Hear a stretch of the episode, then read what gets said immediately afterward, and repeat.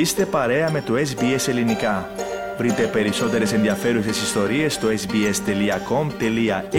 κάθετος Greek. Ραδιοφωνία SBS. Ακούτε το ελληνικό πρόγραμμα. Στο μικρόφωνο ο Πάνος Αποστόλου. Θα ξεκινήσουμε φίλες και φίλοι με μια σύντομη ιστορική αναδρομή για το αγώνισμα του Βάδιν. Η πρώτη φορά που το αγώνισμα για τις γυναίκες ξεκίνησε ήταν στους Ολυμπιακούς Αγώνες της Βαρκελόνης. Ήταν 84 ολόκληρα χρόνια από τότε που το άθλημα έγινε Ολυμπιακό, αλλά ήταν μόνο για άντρες. Αλλά και τότε στη Βαρκελόνη ήταν για 10 χιλιόμετρα βάδι. Ήταν μόλις το 2000 στους Ολυμπιακούς Αγώνες εδώ στο Σίδνεϊ, όταν τα 20 χιλιόμετρα βάδιν γυναικών έγινε επιτέλους Ολυμπιακό άθλημα. Η σημερινή μας καλεσμένη είναι στη Μελβούρνη. Έχει κερδίσει χρυσό μετάλλιο στο Ευρωπαϊκό Πρωτάθλημα Ομάδων το 21. Ήταν 8η στους Ολυμπιακούς του Τόκιο. Τέταρτη στο Παγκόσμιο Πρωτάθλημα του Όρεγκον στα 35 χιλιόμετρα. Πρώτη στο Ευρωπαϊκό του Μονάχου και τρίτη στο Παγκόσμιο στη Βουδαπέστη στα 35 χιλιόμετρα πριν από μερικούς μήνες. Έχω τη χαρά και την τιμή να έχω απέναντί μου στον ραδιοθάλαμο της δημόσιας ραδιοφωνίας SBS στη Μελβούρνη την Αντιγόνη Τρισβιώτη. Αντιγόνη πρώτα απ' όλα ευχαριστώ πολύ που δέχτηκε στην πρόσκλησή μας. Αν δεν έχεις αντίρρηση να μιλάμε στον ενικό διότι γνωριζόμαστε. Φυσικά. Ευχαριστώ πάρα πολύ για την πρόσκληση. Ήταν μεγάλη μου χαρά. Πάντα χαίρομαι όταν ε, βρίσκω Έλληνες στο εξωτερικό και πόσο μάλλον ε, έχουμε μια γνωριμία είναι κάτι παραπάνω.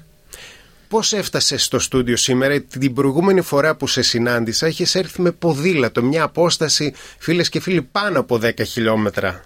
Ε, τι είναι 10 χιλιόμετρα τώρα; Ε, σήμερα ξεκίνησα με το ποδήλατο μέχρι να πάρω το τραμ για να έρθω με το τραμ. Πώς σου φαίνεται η Μελβούρνη, Όμορφη. Δεν την έχω δει όπως θα ήθελα, γιατί οι προπονήσεις μου είναι πρωί-απόγευμα και είναι πολύ απαιτητικές αλλά θα έχω καιρό μου και φαντάζομαι θα τη γυρίσω όλοι. Αρχές Δεκεμβρίου έφτασε στην πόλη. Ε, πες μας λίγο για την καθημερινότητά σου εκείνη πλην των προπονήσεων, όχι τι κάνεις στις προπονήσεις, τις υπόλοιπες ώρες. Έχω την ευκαιρία να ξαπλώσω, να διαβάσω βιβλία, να μιλήσω με τους δικούς μου ανθρώπους, να βγω να περπατήσω στην παραλία. Ε, βγάζω το σκυλοβόλτα που φιλοξενούμε σε ένα σπίτι εδώ Οπότε έχω το σκύλο, είναι μια υποχρέωσή μου. Βρίσκω φίλους, τους συναθλητές μου. Αυτά προς το παρόν. Έχεις πει ότι είσαι μαθημένη με λίγα και καλά. Στη Μελβούρνη έχεις εντοπίσει αυτά τα λίγα και καλά; Δεν έχω ψάξει πολλά ακόμα. Ε, έχω βρει χρόνο για τον εαυτό μου. Αυτό που είχα πάρα πολύ ανάγκη. Χρόνο να μην σκέφτομαι πολλά να διάσω το μυαλό μου, να έχω μόνο την προπόνηση και το πρόγραμμά μου, το φαγητό μου και τίποτε άλλο και να βγάλω τα προβλήματα για λίγο από το κεφάλι μου για να μπορώ να γυμνάζομαι με ηρεμία.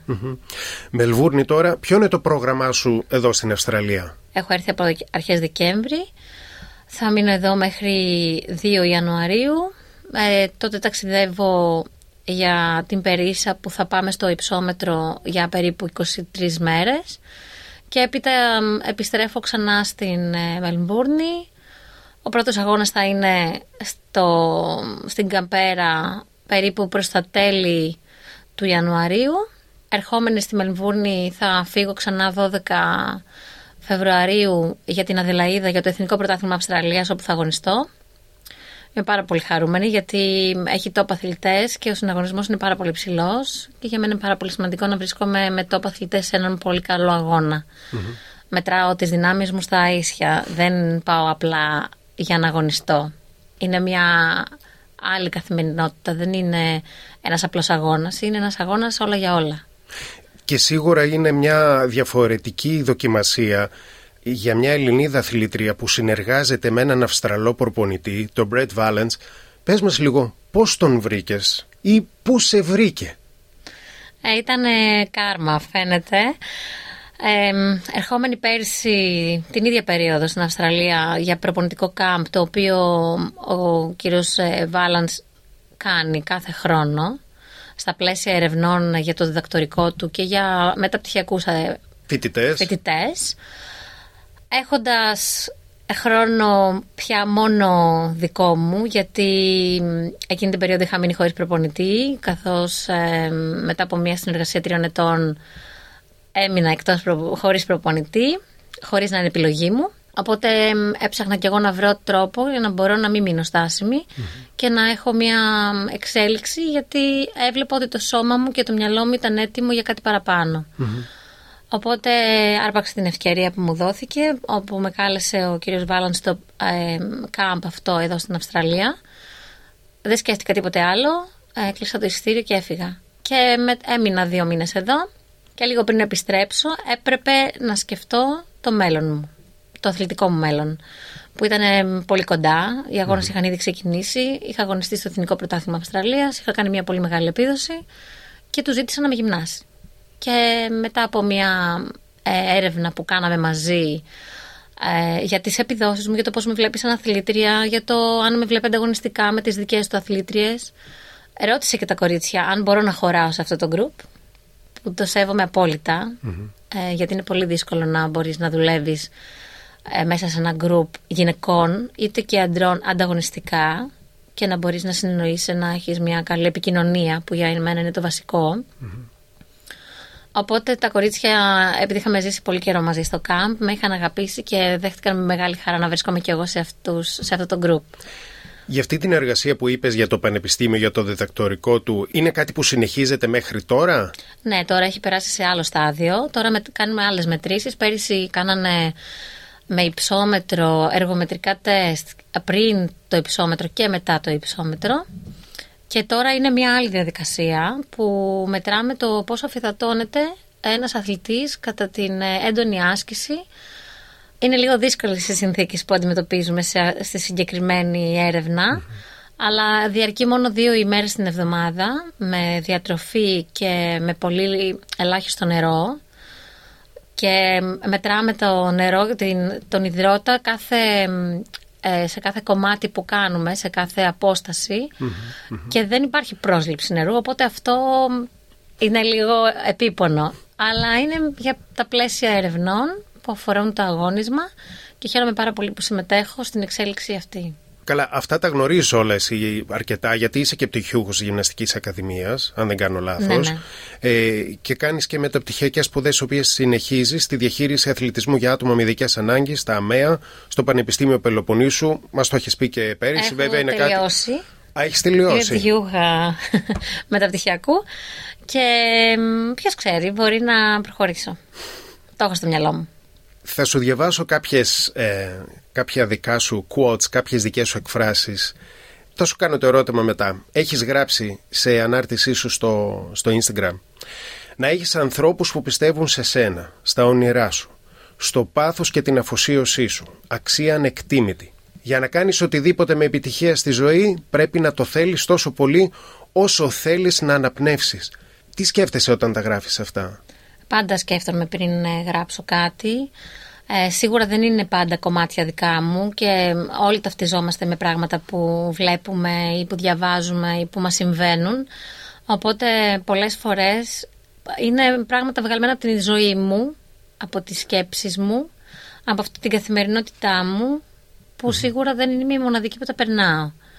Οι αναρτήσεις που κάνω είναι πάρα πολύ συγκεκριμένες και πάρα πολύ προσεκτικές ε, όχι γιατί δεν θέλω να χαλάσω το προφίλ μου, αλλά γιατί έτσι είμαι εγώ. Πάντα προσέχω στο το οτιδήποτε τι θα κάνω, τι θα πω, πώς θα συμπεριφερθώ. Προσπαθώ να σέβομαι τους ανθρώπους που έχω δίπλα μου. έχω μια συγκεκριμένη τακτική το πώς εγώ συμπεριφέρομαι. Ένα δικό μου τρόπο. Κάποιες φορές πρέπει να αντιδράς για να πετυχαίνεις πράγματα όχι μόνο για σένα αλλά και για το μέλλον του αθλητισμού. Αυτό το έχεις γράψει παλιότερα όταν είχε μπει το ηλικιακό όριο στους αθλητές που θα έπαιρναν κάποια χρήματα. Ναι. Ναι, έτσι. Και, Ήμουν αλλά... πολύ θυμωμένη. Ήσουν πολύ θυμωμένη. Τι σε τσατίζει αυτή την περίοδο περισσότερο σήμερα; Εμένα μου αρέσει να υπάρχει αξιοκρατία σε όλα τα πράγματα. Αν δεν είμαι καλή, ας μην είμαι η πρώτη. Αν είμαι καλή, όμως θέλω να είμαι η πρώτη. Ε, εάν δεν δικαιούμαι κάτι να μην το πάρω. Αν το δικαιούμαι όμως να το πάρω. Και αν κάποιοι δεν αντιδρούμε όταν βλέπουμε τα προβλήματα που υπάρχουν, όταν υπάρχει αυτή η αδικία, εάν δεν αντιδράσω εγώ, που υποτίθεται ότι είμαι η καλή, ε, δεν θα μας ακούσει κανείς.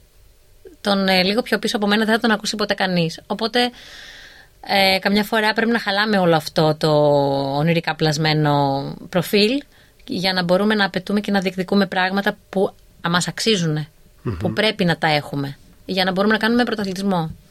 Ε, και είναι αυτά τα οποία έχουν να κάνουν άμεσα με τον, με τον Ολυμπισμό, που είναι ουσιαστικά φιλοσοφία ζωής να προωθείς, να συνδυάζεις ένα αρμονικό σύνολο από ωρετές και του σώματος και της ψυχής. Και μάλιστα στον λογαριασμό σου στον, στο Instagram έχεις και το OLY.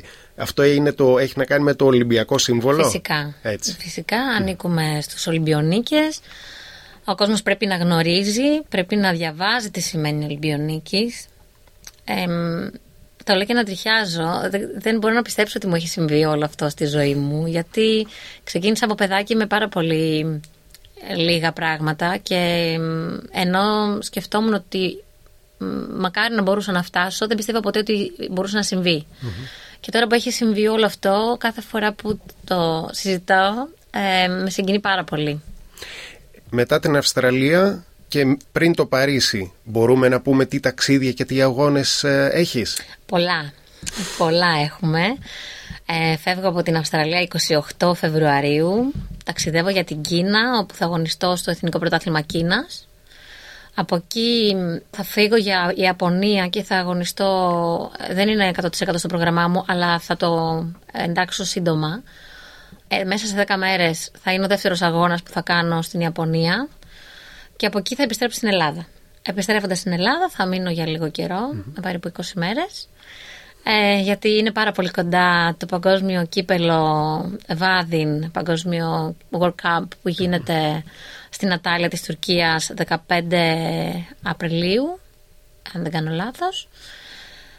Ε, θα έρθει ο προπονητής μου με τους αθλητές μου στην Ευρώπη, θα βρισκόμαστε κάπου στην Ευρώπη και 7 Ιουνίου αγωνίζομαι στο Ευρωπαϊκό Πρωτάθλημα της Ρώμης. Και 1η Αυγούστου, 1η τι θα Αυγούστου, θα κλείσω τα μάτια και θα ονειρευτώ. Θα είσαι στο Παρίσι, είναι η πρώτη μέρα... Η πρώτη μέρα του Στίβου. Του Στίβου.